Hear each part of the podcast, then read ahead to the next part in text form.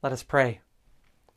Gracious God, who loves us more than we can ask for or imagine, send your Holy Spirit to dwell here with us, so that only your word may be spoken, and so that only your word may be heard, in the name of Jesus Christ our Savior. Amen. Last week we talked about how Epiphany is a season of epiphanies in which we hear a different story each week of someone or multiple people having these special moments of God being made manifest to them in Jesus Christ.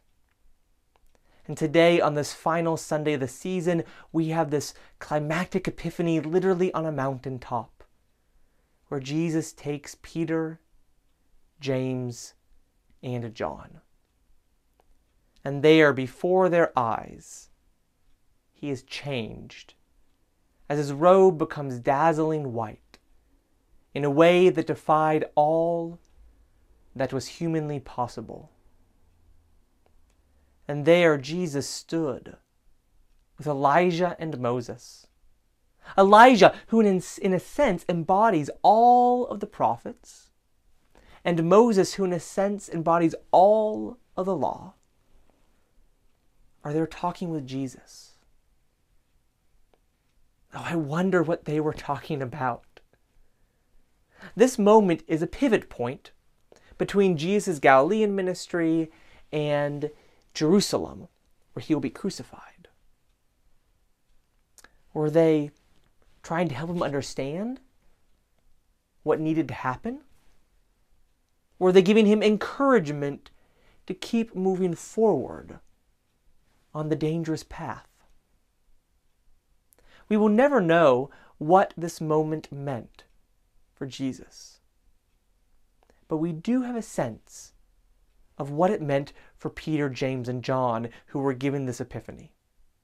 In the short term, we learn that this was glorious for them. And they wanted to stay there in that moment to bask in it. They wanted to pitch some tents and stay there. But was it more? We call this moment the Transfiguration because Jesus was transfigured. But was it also a transfiguration of the disciples? A transfiguration of Peter, James, and John? In one sense, it doesn't really seem to be, as they haven't changed all that much after they come off down the mountain. They still get a lot of things wrong after this moment. These three are, after all, the same three who fall asleep in the Garden of Gethsemane. Listen to him, the voice said up there on the mountain. But clearly they did not listen when he told them to keep watch. Instead, they fell asleep three times. So, in this short term or this intermediate term, no, it was not a transfiguration. But perhaps in the longer term, it did make a difference.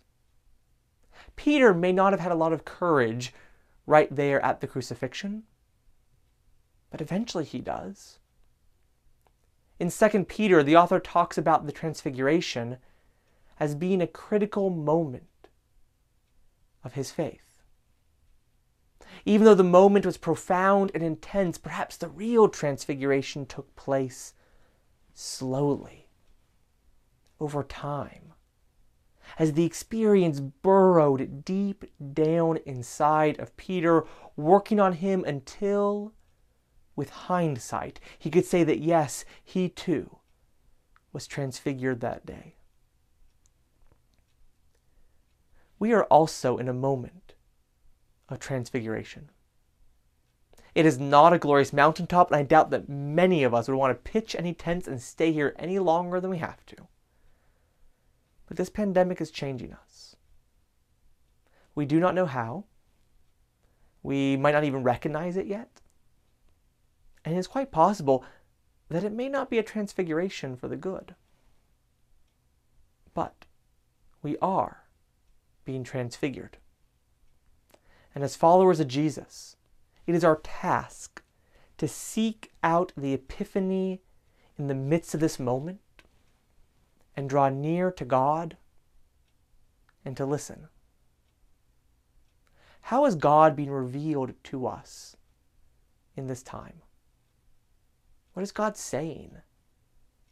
How are we being transfigured? As our presiding bishop so often says, if it is not about love, it is not about God.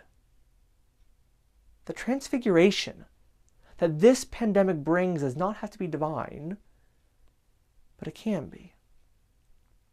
And the difference is love.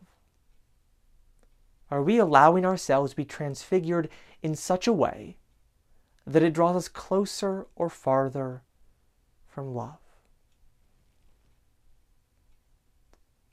Love of God and love of neighbor, Jesus says, are the center of the law and the prophets.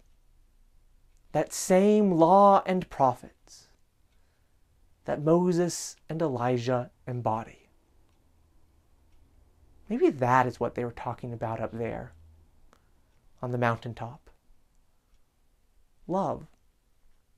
The love of God found in the law, the love of God found in the prophets, the love of God found in Jesus Christ. Perhaps they're talking about the love that would need to go to the cross, the love that would make sure that the tomb was empty on the third day.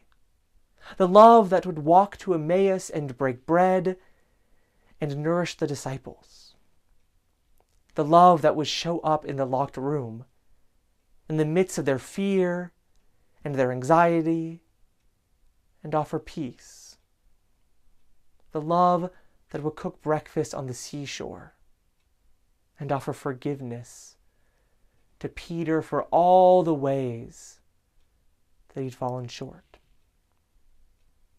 The love of God that still shows up for us, the love that nourishes us, the love that comes into the locked rooms of our hearts, the love that forgives us of all the ways that we have fallen short. Perhaps that is what they were talking about. Can we be transfigured by Jesus in the midst of this pandemic as it changes us whether we want it to or not. Like Peter, James, and John, the transfiguration does not need to be immediate. It might work on us slowly.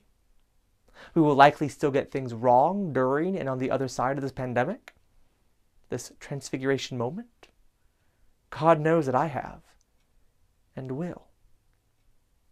But by recognizing that this is a transfiguration moment and searching for God within it, and trying to align ourselves with the God of love, we can be transfigured for the better. Amen.